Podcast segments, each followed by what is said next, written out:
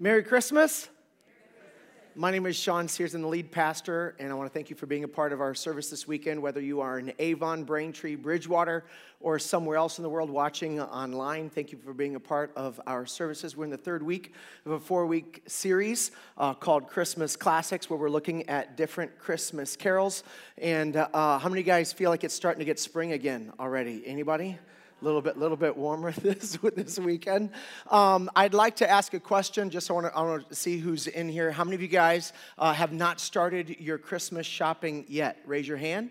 Um, proud wherever you're at. Raise your hand. Raise your hand. Okay, these are my peeps. So I'm just glad you're here. I'm thankful to Jesus for Amazon. Can I get an amen? Amazon is the answer to my Christmas prayers this year. Um, but uh, yeah, so I, I, haven't I haven't started yet. I'm just thankful for that that prime that prime shipping is what I'm thankful for to make sure that stuff gets here uh, on time. I am I am glad that you guys are are here each week. We've been going over a different Christmas carol and then showing uh, the passage of scripture that that Christmas carol comes from, and then teaching from that passage of scripture. In the first week of this series, we did "Oh Holy Night" and uh, uh, talked about how that was started, uh, kind of like dramatic and and everything back in the, the mid 1800s uh, by a disaffected Catholic uh, who is no longer a church going man, didn't know if he believed in God anymore. He was a Parisian lawyer who, whose parish priest from his childhood asked him to uh, write, write, write, a song, and uh, uh, then it was trans, excuse me, then, then the music that was composed for it was by his uh, Jewish friend. And when the Catholic Church found out that somebody who wasn't a church going person wrote this song and that it was composed by a Jewish person, they they tried to put the kibosh on the song, but, but by then the song had kind of spread, and it was the first song uh, ever played on the radio in all of human history uh, over in Marshfield, uh, Massachusetts, uh, by, uh, by Thomas Edison's assistant. Like it's, it's got a crazy history. And then last week, this, the song was uh, "O Come All Ye Faithful," and that was about the, the, the angels calling the shepherds to come and come and see Jesus. And um, uh, how, that, that song is like there's a whole lot of confusion behind it, so there wasn't much of a story to tell. And, and this week, our song is uh, Away in a Manger. Um, in my opinion, this song is the most, most commonly sung. And when I think of Christmas songs, uh, Away in a Manger is the first song that, that I think of. Uh, and and uh, it doesn't have a very dramatic, dramatic beginning at all. The guy who wrote it, William Kirkpatrick, uh, that his job was just writing hymns uh, for the Evangelical Methodist Church, and that was his full-time job. So he was, his job was just to keep churning out songs, keep churning out songs and, and composing music to them and putting them in books so that they could be sent to all the different choirs of all of these different Methodist churches. And the Away in a Manger song, um, he wrote to be included in a children's, in a, in a children's uh, uh, song book. And that's, that's all there is to the story. And uh, like I was really disappointed, and I was like, let's find some dirt on Away in a Manger. Like, let's, like, I want to see some drama. Let's get some bloodshed. Let's like get like some Da Vinci Code drama, like that first song had. Like, right? Like, I want, I want like a little bit more drama with my Christmas. Um, that's what in-laws are for. um, but truthfully, there's, there's, there's, there's nothing like there's, there's no, there's nothing awesome about the origins of this song. I mean, like you want it to be like a little bit dramatic and stuff, and it's not. And truthfully, it's, it probably has more in common with the birth of Jesus for that fact. Uh, you know, up in heaven, all the angels, when they, you know, in Genesis chapter 3, verse 15, the very first book of the Bible, um, one of the very first scenes of all of eternity, right, or, or, or record, time at least, right? Um, God says to, to, to, Adam and Eve and, and, Satan in the Garden of Eden that someday a, a baby would be born to a woman only. And then he says to Satan, you, you, will kill him, but in his death he will destroy and take away your authority and, and evil's authority in, in the world. That's in the very, like the third chapter of the whole Bible. That someday there would be a baby who was born to a woman. Uh, only time in the whole Bible where a baby is referred to as the seed of a woman and not the seed of a man. And we know biologically that that's impossible, which is what's hinted there in that, that chapter anyway. But that that baby would born and then die, and then in his death he would take away the, the, the like all like evil evil in, in the world. So the angels knew that this baby was going to be like john chapter 1 and the word became flesh and dwelt among us and we beheld his glories of the only begotten of the father full of grace and truth. So in the beginning was the word. The word was with god. The word was god. Uh, uh, and, and the same was in the beginning with god. All things were made so like the word of god becomes flesh and dwelt, dwells among among mankind. So all, for all of history from from uh, let there be light all the way until away in the manger, the angels are actually waiting for God to like enter the human story. And, and you know that in their minds, like the angels have minds. I mean, they have free will. We know that now I'm getting into like all kinds of rabbit trails, but according to Ezekiel, a third of the angels rebelled against the authority of God, and that's where demons come from. And I'm not trying to get all into all of that, but my point is they have minds, they have free will, they have thought, right? So like angels, you know, like they knew that God was going to enter the human story, and probably some of them like imagined what that would be like, and were hoping it would be a whole lot more dramatic than what it what, like like like grand like grandiose and spectacular than, than what it actually was. The fact that he would be born to parents who were disgraced, right? Like in a cave full of cow poop and urine, like in a feeding trough, uh, like, like outdoors with, with nobody there to see it except for like common sinners. Like we talked about that last week, that like the shepherds, they were like the, the lowest of the, the caste, right? The, the lowest class of people. They were, like when the Bible talks about publicans and sinners, it would have been thieves, prostitutes, and shepherds because shepherds were ceremonially unclean. They couldn't go to temple and stuff and they didn't care. They, it was a job. So, like, it was like the, the like, that's, that's who gets to see it. And you know, the angels were like, really? Like, like that's it? So, like, because of that, maybe this song is like the origins of this song perfectly match uh, the beginning of, of the life of, of, of Jesus. Um, we're, in, we're in Luke chapter 2 today uh, in this away, away in the manger. And last week I had referenced 1 through 7 where Jesus shows up uh, at, uh, it, in, in, the cave uh, to, a, to a mom who, uh, by the way, everybody knew wasn't married to Joseph yet.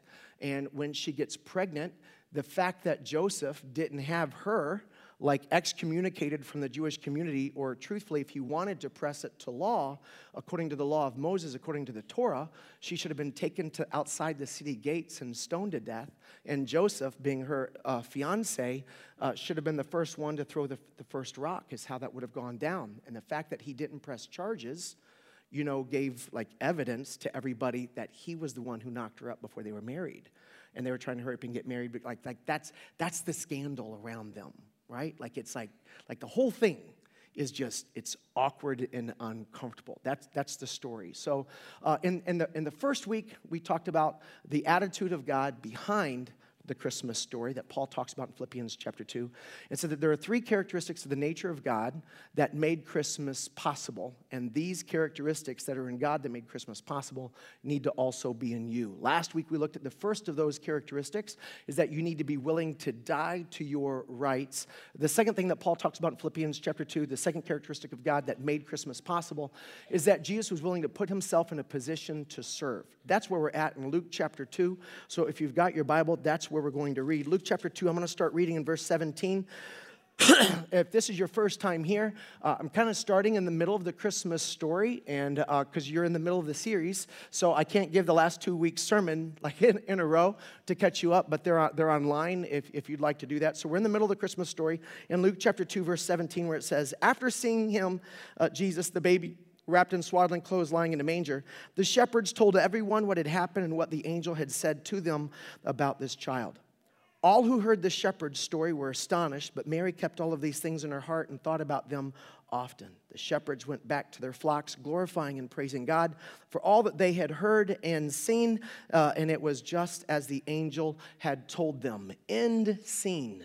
The very next verse is actually eight days later. Now, uh, not to ruin Christmas, uh, you, but you already know this if you've been here, uh, but, uh, like in the last couple of weeks, but the, there's no wise men in the actual Christmas story. And I'm not trying to be Scrooge for you, uh, but when the wise men show up, the Bible says they found Mary and the baby in a house. So by the time the wise men get there, it's at least more than eight days later because what happens next chronologically in the story of Christmas is what we're going to be looking at this, this uh, uh, t- today. So uh, verse, verse uh, 21 is where we're at. Eight days later, so this is like the next scene. Eight days later, when the baby was circumcised, he was named Jesus, the name given to him uh, by the angel even before he was conceived. And it was the angel Gabriel who had come to Joseph uh, because when, when Mary was told by the angel Gabriel also that she was uh, going to be with child, and then she said, Whatever God uh, wants to happen, I'm, I'm cool with, um, then, then she, she's pregnant now, like miraculously pregnant. She tells her husband, I'm, I'm miraculously pregnant. And he's like, uh, Do tell. And she's like, There's an angel. And he goes, uh, I'm sorry, I'm not smoking that, right? Like, that's, the, he didn't believe it. And so the Bible says that he had made a decision to divorce her privately and not publicly shame her because he, he was a good man. Uh, he, he didn't want to press charges publicly. He wasn't going to have her killed, although that was his right under the, under the, the Mosaic law. Uh, but he also wasn't going to marry her because, he, he, number one, he didn't believe her story right? And, and number two, uh, she'd already had sex with another man in his mind, and she's lying about it. So he didn't, he didn't want to marry her. Like that was, that would be probably your reaction also, okay? Probably. If, if your girlfriend came up and told you, I'm pregnant, and, but I haven't had sex with another man, uh, an angel visited me, uh, you go, nah, sorry, you're stealing that story. I know you are. That's not, that's not real. Um, and I want my ring back is what you would say, which is exactly what, what he said. And it was the angel that had said, uh, Don't be afraid to take her as your wife because what she's told you is true. And when he's born, you will name him Jesus, which is the name that he names him. And Jesus now is like a rock star name. Like you probably didn't name, like nobody names, I, I don't want to say nobody names their kid Jesus uh, because and this isn't like, like this is an actual cultural thing. Mexicans are the only ones allowed to name their babies Jesus. And I don't know why that's a rule, but nobody else named their kids Jesus. They just they just don't. There's like this I, I've not met a Puerto Rican, like it's not just Latinos. Like for some, like it's just not a common thing. We don't name our, our babe. And some of you guys are really uncomfortable because I said Mexican, but that's not a racist word. You guys know that, right? Okay, that's a country, and for whatever reason, only that country is allowed to name their baby Jesus. And I don't, okay, it's not a real rule, but it feels like a rule. I didn't name my kid Jesus, and neither did you, right? And if you did, it's probably because you're, it, anyway, now it's starting to feel racist, so I should just keep moving on because I'm getting uncomfortable now. All right, but I'm just saying, like Jesus, that's a big name, right? You're like, you just don't like throw out names. Like you don't, you ain't gonna name your kid LeBron. Like you put your you put a kid like LeBron on your kid's name, and like he better not be a nerd or he's gonna have a very hard life. Right? Like you give your kid like LeBron, like like like you, you see what I'm saying? Like if you name your baby like Tom Brady, jo, you know jo, Johnson or whatever your last name is, like you can't do this. Like these are these names are too too big right? Like Jesus' name is that now. Like you just can't like, like, like if you you just can't say my kid's name is Jesus Sears. They go, like, who do you, what, what? Like that's you're not allowed to do that. Like I think even the doctors in the hospital would say you can't name your baby Jesus Sears. Like that, that's what they would say, right? Maybe? I don't know. Okay, but back then, Jesus was not like an unusual, like now it's an unusual name. Then it was as common as Joe, Bill, or John. The, the name Jesus is Yeshua, right? Which is, like in Hebrew, is like we would translate that as, in fact, Jews who believe that Jesus is the Messiah don't call him Jesus, they call him Yeshua, his Hebrew name, which we translate into English as, do you know? Joshua. Like it, that's all the name is. So in Hebrew, the name is Joshua. In Greek, the name is Jesus. And it was a very common name because of the hero Joshua who took over from Moses after Moses died. It was Joshua who led the children of Israel into the promised land. So a lot of people named their baby Jesus, which was the Greek word for Joshua. A lot of Jewish families named their baby Yeshua because he was like, a, just like they would name their baby da- David or like Joseph or however they would pronounce that in, in Hebrew because these are heroes in the Jewish narrative. And, and Joshua, Jesus' name, Yeshua, was, was a, like, here's your Messiah, Bill, is essentially what, what that was. So even his name was un, unbelievably common. And you would think that, like, if the Messiah is going to show up, all the angels in heaven are waiting for like one of those one name, like those one those one name names. You know what I'm saying? Like like Cher. Like Cher don't need a last name because she's Cher. Are you with me? Like Bono, Bono, Coolio, Coolio don't need a last name. He's Coolio, right? Like like like like. Are, are you guys with me on this? You, you know what I'm talking about? Like, there's like some people, like, they don't need a last name. They get like a rock star awesome first name, they don't need a last name. And then the angels in heaven, they're waiting for like Joseph to name his baby like a like a cool, like, like a Kanye. Like Kanye don't need a last, he's got a last name, but I don't need to tell you what his last name. If I say Kanye, you know exactly. If I say Beyonce, you know who I'm talking about. Are you with me? You know what I'm saying?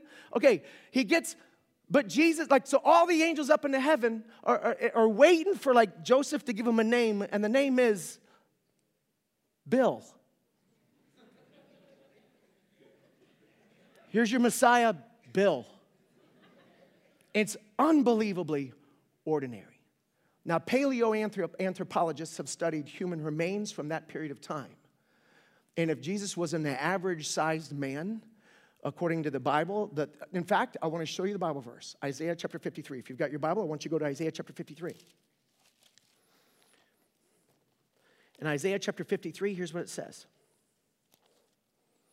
Isaiah chapter 53, verse 2. My servant, this is a, it's commonly known to be a, a chapter that is a prophetic reference to the Messiah when he shows up. Uh, verse 2 My servant grew up in the Lord's presence like a tender green shoot, like a root in dry ground. There was nothing beautiful or majestic about his appearance, nothing to attract us to him. So, on top of having a name like Bill, he wasn't even a pretty baby. Is that what the Bible says, yes or no? Yes or no?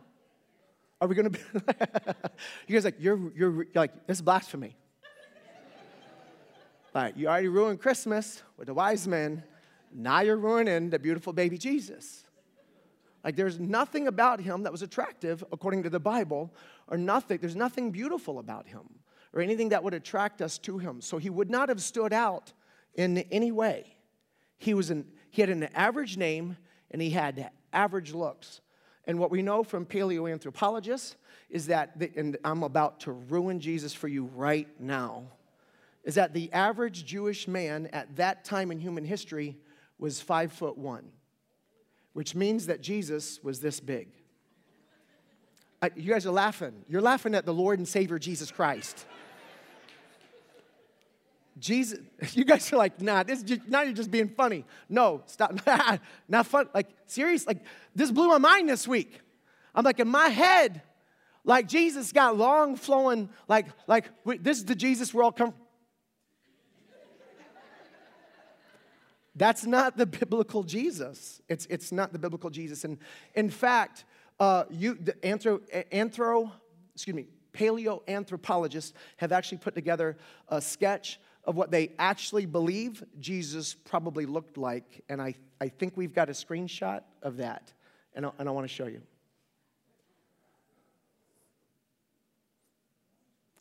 And truthfully, uh, that's not a bad looking dude.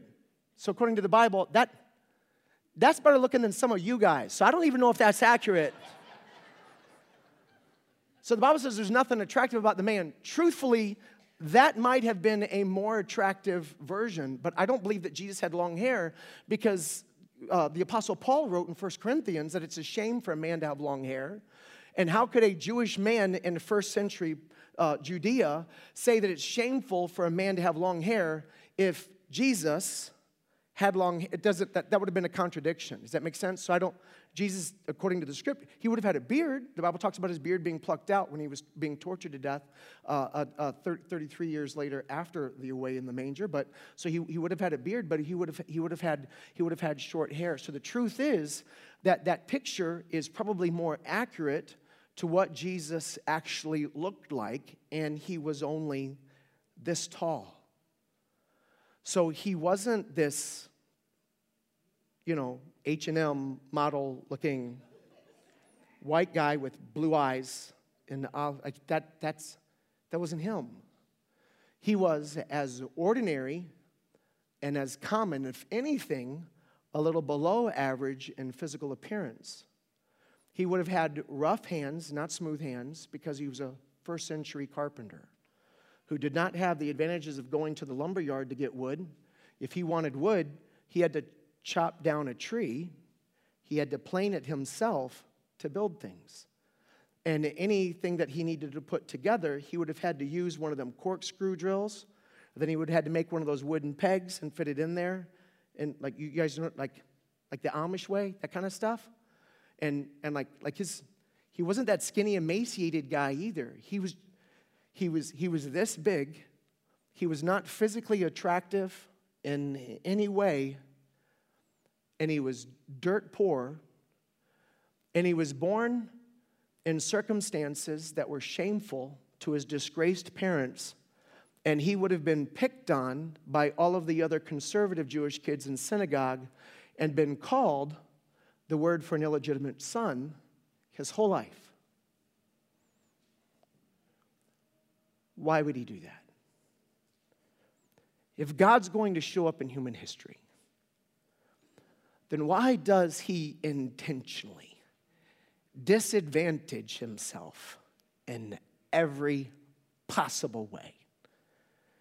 Because of what the Apostle Paul says in Philippians chapter 2 he put himself in a position to serve. That's why he did it.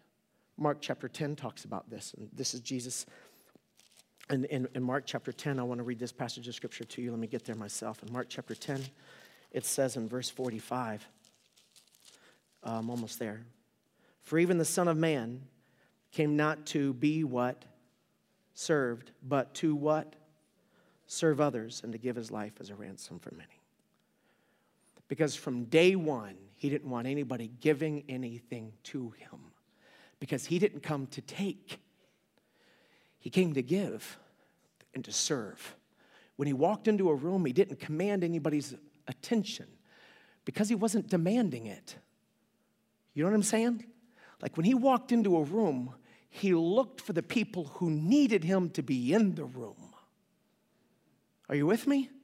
That's the way he entered the scene.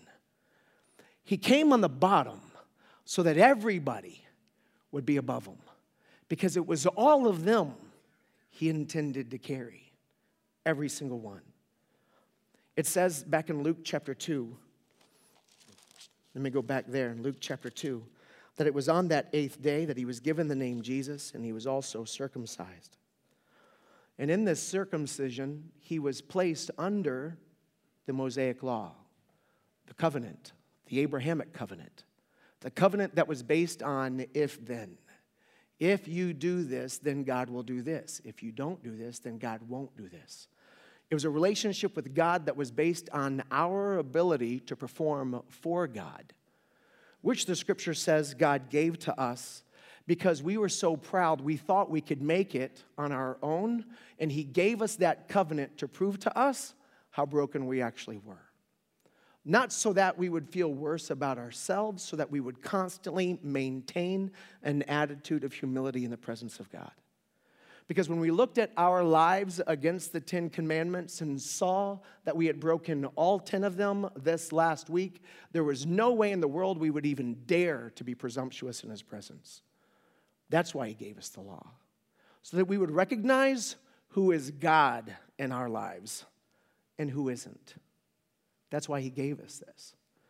So Jesus comes underneath the Abrahamic, what Christians would refer to as the Old Covenant. The word for that is testament, the Old Testament, under the Old Covenant, under the old arrangement that the scriptures said all along was temporary. In fact, it was Isaiah who had said that the covenant that God had made with Abraham was temporary and that when the Messiah came, he would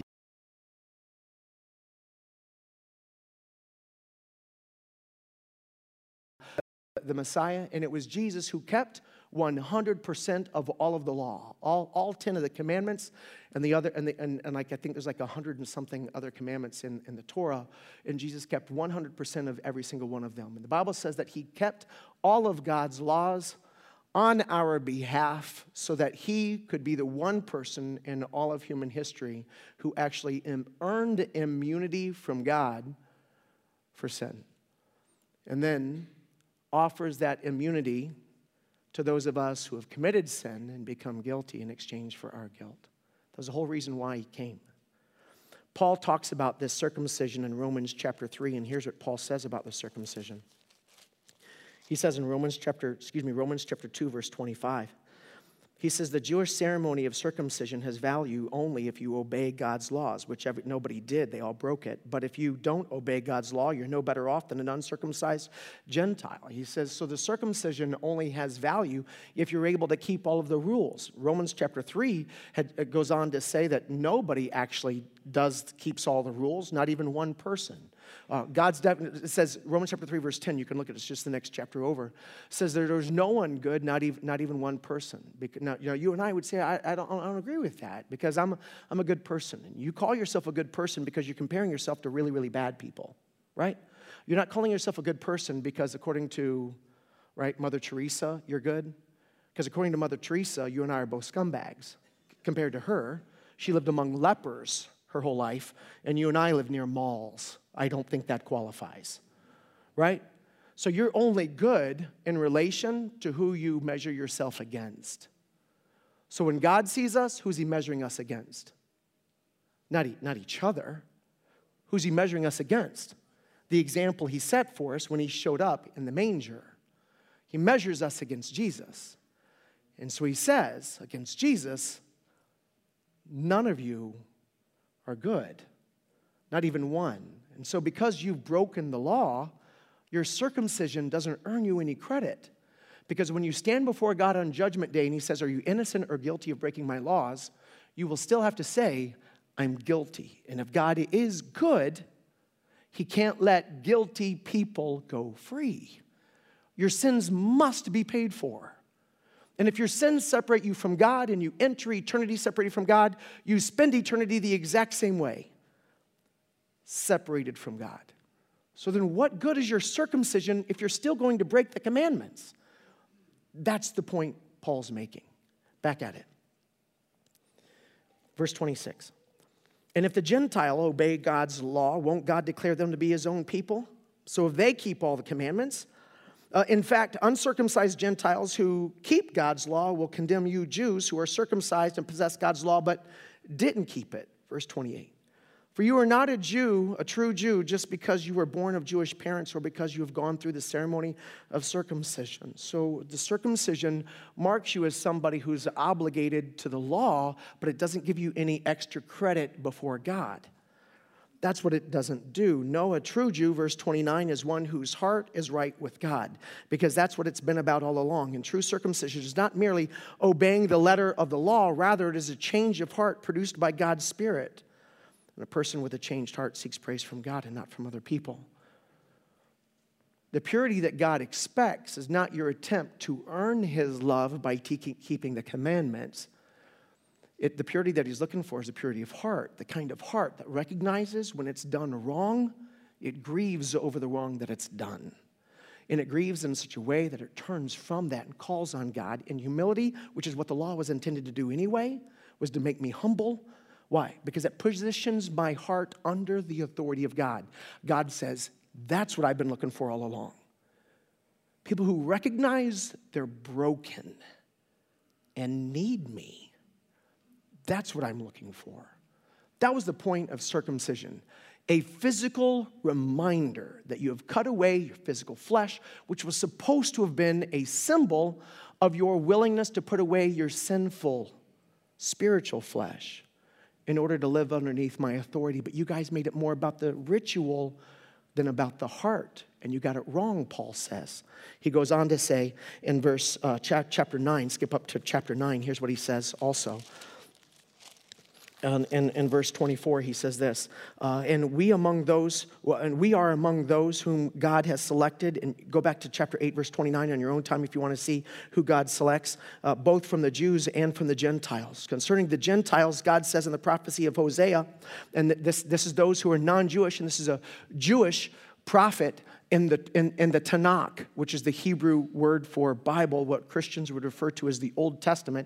So, in the Hebrew Bible, a, a Hebrew, a Jewish prophet, says this uh, about the Gentiles. Uh, concerning the Gentiles, God says in the prophecy of Hosea, Those who were not my people, I will now call my people, and I will love those whom I did not love before. Skip down to verse 30. What does all this mean? Even though the Gentiles were not trying to follow God's standards, they were made right with God. How were they made right with God? It was by faith that this took place. Those Gentiles or Jews or anybody who comes to the place where they recognize that before a holy and righteous God, I am guilty and sinful. Those who by faith will accept that the away in a manger baby grows up to become the one innocent sacrifice that God sent on your behalf to rescue you from your brokenness, whose death pays off your debt, and whose resurrection gives you an opportunity for a new shot at life, those people are the ones who are made right with me. Why? Because they were better than other people? No. Because Jesus was better than other people, and they put their faith and trust in Him. See, a lot of people believe in God, but they don't believe in God enough to trust God with the rest of their life. So they'll say I'm a good person in comparison to other people, and I recognize that God exists. But they don't trust God enough to offer to follow Him with the rest of their life.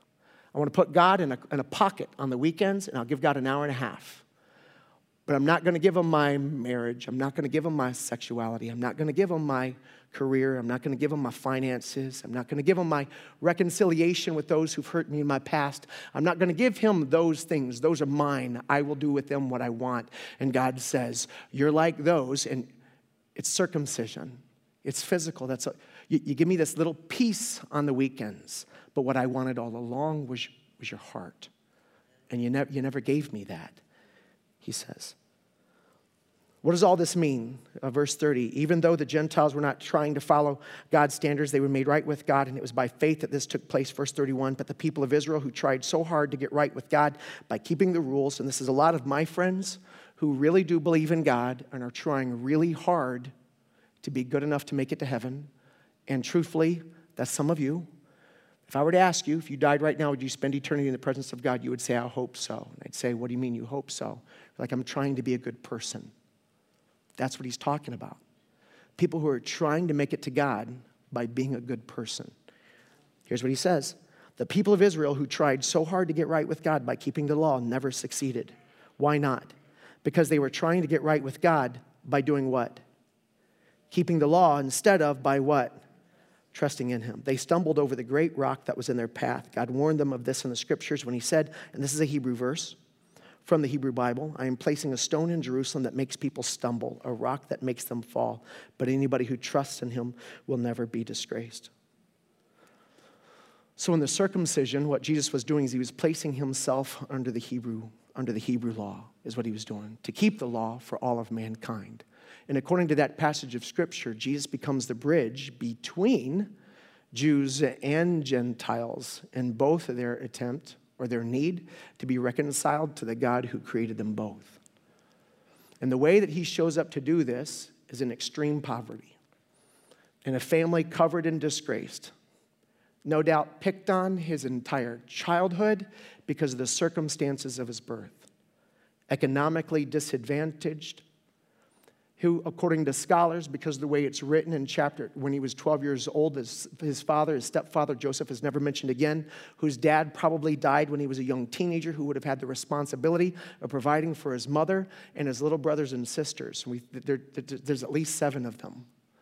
Because we know the names of five of Jesus' half brothers, and the Bible says he had sisters, that's plural, so there's at least two, which means that Jesus was in a blended family, right?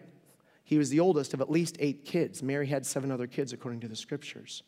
And he would have been responsible. Like, this is a hard, hard life. that he lived. He did all of this, according to Hebrews chapter 4, verse 15, for one reason, and that is because he absolutely adores you. I want you to see it. Hebrews chapter uh, 4 is where I'm going to read. Hebrews chapter 4, verse 15 says this. This high priest of ours, referring, in, in the first part of that chapter, talks about Jesus being our high priest. And by the way, I think this is beautiful. Jesus is named Joshua. It's just the Greek word for Joshua is Jesus, right? So his name is Joshua. Joshua is the one who succeeded Moses. Jesus is the one who brought the new covenant, which succeeded the Mosaic covenant. The next time, there's only two other Joshuas mentioned in the whole Bible. The first one is the one who succeeds Moses and takes God's people into the promised land. Jesus is the one who succeeds the law of Moses, who takes us into the presence of God, right? And then the only other Joshua that's ever mentioned is the first high priest under the new temple. And Jesus becomes our first and only high priest under the new covenant. Just kind of cool that those are the only two Joshuas mentioned in the entire Bible. But it goes on to say, verse, verse 15, this high priest of ours understands our weaknesses, for he faced all of the same testings we do, yet he did not sin. You know why Jesus was intentionally disadvantaged? You know why he was intentionally picked on as a kid? You know why he was intentionally struggling to provide for his family as a child? You know why he lost his childhood and had to provide for his family before he could even, right, finish school? Like, you know why he did all of that? You know why he intentionally wasn't attractive? You know why intentionally he was born into a poor family? So there wouldn't be a single person in this room he couldn't connect with. That's why. He was rejected by his family, picked on by people, abused, betrayed by friends, reject all of that. Absolutely no advantages. So that when you get to the place where you are most broken in life and you reach out to God, He knows how you feel. That's why. For one reason, so that He could feel what you feel, so that He could love you well. That's why He did that. And truthfully, his willingness to come in the manger and position himself to serve is a model for each one of us. 1 Corinthians puts it this way. 2 Corinthians chapter 1 says this. 2 Corinthians chapter 1 verse 3 and 4. All praise to God the Father of our Lord Jesus Christ. God is our merciful Father and the source of all comfort. He comforts us in all of our troubles so that we can what? Comfort others. When they are troubled, we'll be able to give them the same comfort that God has given us. He says, and so, the truth is, some of you guys are going through things right now. And your prayer is, God, take this away from me. And God's hope is that your prayer would change to, God, take me through this so that you can help others through me.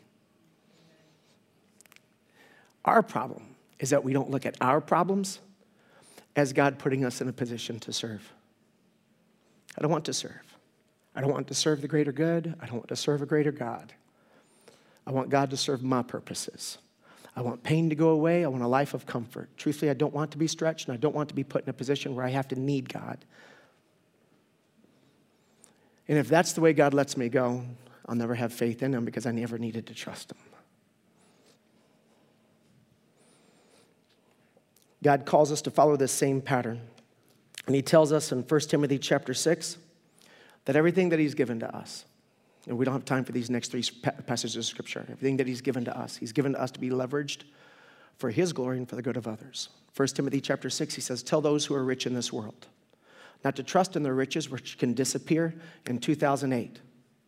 If it's in the, right? It can disappear in 2008 if it's in real estate it can disappear in like 2001 if it's in the stock market. Don't put your trust in that. While you've got it, use it for my kingdom purposes and for the good of others. Put your trust in me, he says. In Luke chapter 6, he says, Love your enemies. Turn the other cheek. Put yourself in a position to serve.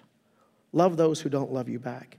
In Galatians chapter 6, it says, Take the opportunity to do good to everyone, especially those who are of the family of faith. My life is not my own. I've been given my life, my assets, my resources as tools to be leveraged, not as idols to be worshiped. everything I own is a tool or an idol. It's something that I will gladly use to serve God's kingdom purposes and the needs of others, or it's something I won't leverage because I put too much value on it and it has now become an idol in my heart. And the ironic thing is, some of us are praying for God to give us more of what we worship more than Him. Why would God increase your idolatry? Why would He do that? Doesn't make any sense. And you won't do this unless you're able to give up your rights. And in order to do this, you're going to have to put yourself in a position to serve. Like Jesus, and here's the hope like Jesus, your beginning doesn't determine your ending. Some of you come from really horrible situations. Some of you just recently. And these things, in the eyes of God, have never defined you. Those are the sinful things done to you or done by you that have kept those who did them or you who've done them separated from Him. And when we humble ourselves, confess this as sin, repent of it, and accept that Jesus' immunity covers even that, we can head a different direction. Jesus' beginning didn't determine his ending. Your beginning doesn't have to determine your ending either. I've got a few questions for you as we wrap up. Number one is this Who do you have a hard time serving? Here's what you're either going to follow Jesus or you're not. When I say, Who do you have a hard time serving? what name popped into your head? And if you're going to put this teaching into practice, I want you to write down in your communication one thing you will do to bless them this next week. And I don't see anybody writing anything down, so I don't. Let's just wrap this bad boy up. We're not doing anything with this sermon this week because it's too uncomfortable. Who do you have a hard time serving? Because honestly, if you're going to follow Jesus, that's the person Jesus would want you to show love to first, the person you least want to. Because when you least deserved it, he gave it to you, didn't he? Yes or no? How can we take from him what we are not willing to give to others? Number two, how might God be using the struggle you're in today to serve others tomorrow? What struggle are you in right now? Can you change your prayer from God, take this away from me, to God, take me through this and bless others through me? Can you make that your prayer? Last, what if your next step is to do what Jesus did in Matthew chapter 3, verse 13 to 17? This is the last, no, it's not. I said, this is the last verse we're looking up. I'm, I'm lying. Matthew chapter 3. I want you to see Jesus. Here's what he does. Because Jesus establishes a new way of marking ourselves under a new covenant. The old covenant was marked by circumcision, which was a, the male cutting away of the flesh. If you don't know what that is, do not Google it. I was going to say, ask me after the service or your location pastor. Don't ask them, that will be incredibly uncomfortable. Um, I don't even know what to tell you if you don't know what the. Can I'm just going to move on again. Let's just move on, is what we're going to do. So the cutting away of the flesh marked you as being under the first covenant. Jesus gives us a second marking for the second covenant because what God wanted all along was our heart. So the second marking, the second circumcision, is a spiritual circumcision. The first one was a cutting away of our physical flesh. The second circumcision, the one under this new covenant, is a putting to death our flesh, the person we used to be. That's this one. And Jesus does this in Matthew chapter 3. In Matthew chapter 3, then Jesus, verse 13, went from Galilee to the Jordan River to be baptized by John. But John tried to talk him out of it because he knew Jesus had no sin to repent of. That's what this baptism was for. John was preaching the repentance of sin right so so jews had been like it was it was the keeping of the law that makes us right with god john came preaching faith that made us right with god for breaking the law so john was offering them a different spiritual cleansing which was a repentance of sin Jesus shows up to be baptized by John, baptized, which just, it's not a religious, it's a religious word now. Kind of like Jesus is like a holy name now. Back then it was just like Bill. Baptism for us is like a holy word, but back then, the word baptism just means dunk.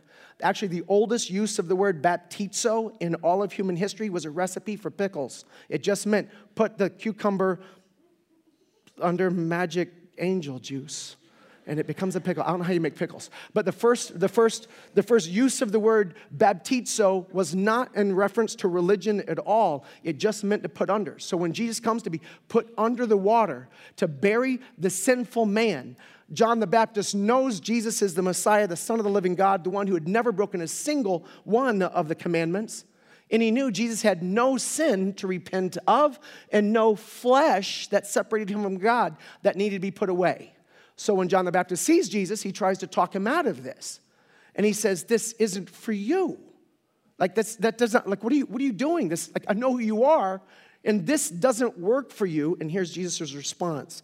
Um, verse 14, but John tried to talk him out of it. I am the one who needs to be baptized by you, he said. So why are you coming to me? And Jesus said, um, verse 15, it should be done because we must carry out all that God what?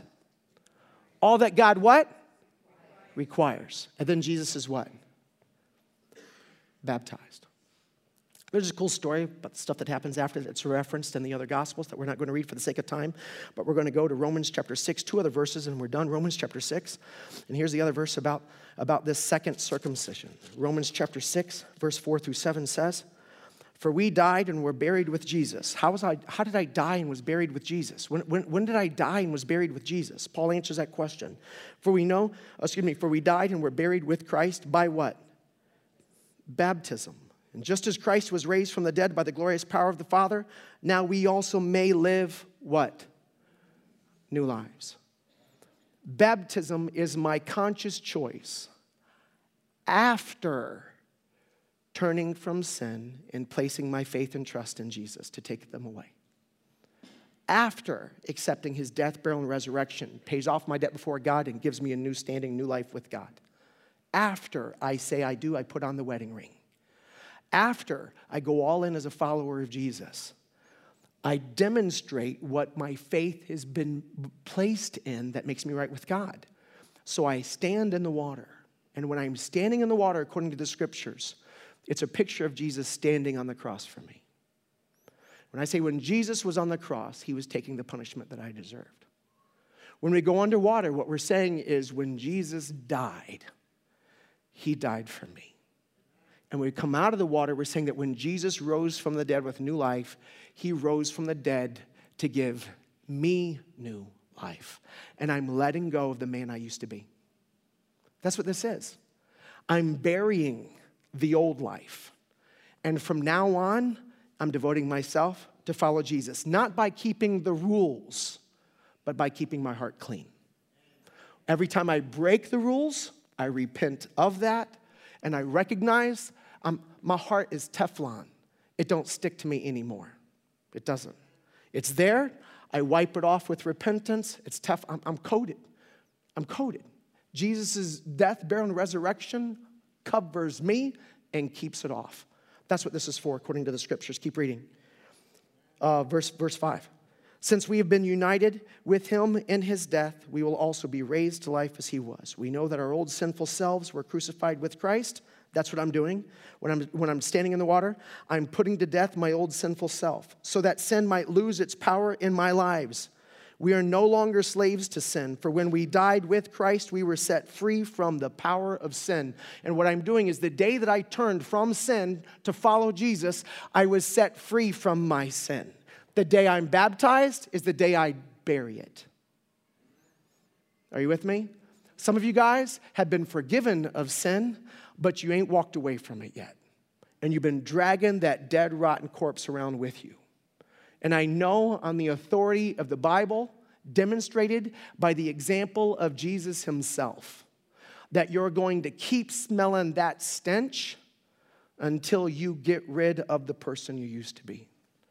And I know that for some of you guys, your next step is to be baptized. And you'll say, But I've already been baptized. You were baptized as a baby. And I would say that was a demonstration of whose faith, yours or your parents? Your parents. And maybe now it's time for you to stop living off of borrowed faith.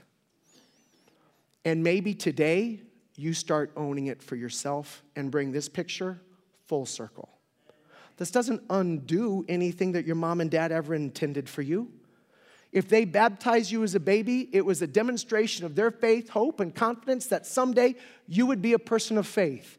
And now you have the opportunity to say, I have. Everything my mom and dad hoped for in my life as a kid, I now have accepted on my own as an adult. Here's what Paul goes on to say, and this is the last verse we're looking at Colossians chapter 2. Colossians 2 says in verse 11 and 12 When you came to Jesus, you were circumcised, but not by a physical procedure. Christ performed a spiritual circumcision, the cutting away of your sinful nature. When did this happen? Verse 12. For you were buried with Christ when you were what? Baptized. My baptism doesn't make me a child of God. My baptism doesn't save me from sin. I am saved, according to Ephesians chapter 2, by the grace of God through faith in God's Son, Jesus. Just like I'm married the day I say I do. The wedding ring has no magic power in it. This water over here has no magic power in the water. Like we are doing a baptism service this weekend. We do this three times a year. It's it, just three times a year. There's no special, there's, there's no special water in, in, the, in the, the baptism, baptism tank um, uh, in, in either location. Both baptism tanks were filled uh, by a, a hose bought at Home Depot from a tap. It probably has bacteria in it. I don't know. It, it ain't holy water. Don't drink it. Don't drink it. Right? But, but, so there's nothing, but this ring has no magic ability and it loses all significance outside of a pre existing covenant relationship with the person I made my covenant promise to. And I was married not when I put on the wedding ring, I was married when I said, What two little words? I do. And I'm not saved the day I get baptized. I'm saved the day that I say, God, forgive me and save me.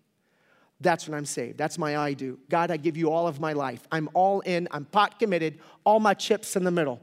God, you have 100% of me. You have my heart for the rest of my life. Boom. And that moment, I'm brought into this new covenant purchased by the blood of Jesus. And then I mark myself with a new circumcision, not of the flesh, but of the heart. And I symbolically bury the person I used to be through baptism. Now, we are going to have a baptism service today in, in, in, our, in our locations. And there are people who already were planning on this because they sat through a service like this back in September and, and, and heard this, or maybe they came to faith in Jesus at some point since then, but they know for a fact this is their next step and they're already planning to do this. But there are others of you that you, you just, you like, you're like, I know for a fact this is my next step but I, I didn't know that before I came. And so you're nervous if I'm going to ask you to get baptized. Oh, I am going to ask you to get baptized right now. I'm, here's what I'm asking you I'm asking you if you are willing to go all in as a devoted follower of Jesus. In a second, we're going to pray. And I'm asking you to turn from your sin, to accept that Jesus' death, burial, and resurrection is the only thing that pays off the debt you owe God because of the things you've done wrong. I want you to ask Him to forgive you and to save you from it. I want you to ask Him to send His Holy Spirit to fill your heart and make you new. And I want you to demonstrate in a room full of people who will support you that you will follow Jesus. Because if you can't do it in this room, you won't do it outside of this room. All right? So, what I'm gonna do is I'm gonna have everybody, if you would, please. Uh, I was gonna say stand up, stay seated. We're gonna pray, if you would bow your head. God, I'm thankful for your away in the manger. I'm thankful that you showed up in the worst of circumstances to help us in the middle of ours. God, I'm thankful that you love me in spite of my sin. I'm thankful that you haven't stopped loving me even when I committed more of it. God, I'm thankful that you've been hurt so that you know how to love me when I'm hurt. God, I'm thankful that you took my punishment for me, that you died for my sin so that I wouldn't have to be separated from God because of it. God, I'm thankful that you rose from the dead with new life so that, the, that my sin wouldn't get the end of me, but that I would get new life also. And if that's your prayer, tell him, Jesus, I know why you came. I know why the way in the manger happened. I know you came to take away my sin. I know you came to earn immunity from God and you're often that. I want you, God, to forgive me. Forgive me for all of it. Take it away. Help me to follow you with the rest of my life. I want to do this. And you might say, I don't even know what this is going to look like or how hard it's going to be, but I'm telling you, I'm 100% committed to the process. Can you make that your prayer? God, save me. Make me new. Dear God in heaven, please take away my sin. Can you make that your prayer? God, I'm thankful for your love and the way that you love us in spite of the dumb things that we've done. Take away our sin. Make us new, God, please. That's my prayer. We ask this in Jesus' name, and we all say together, Amen.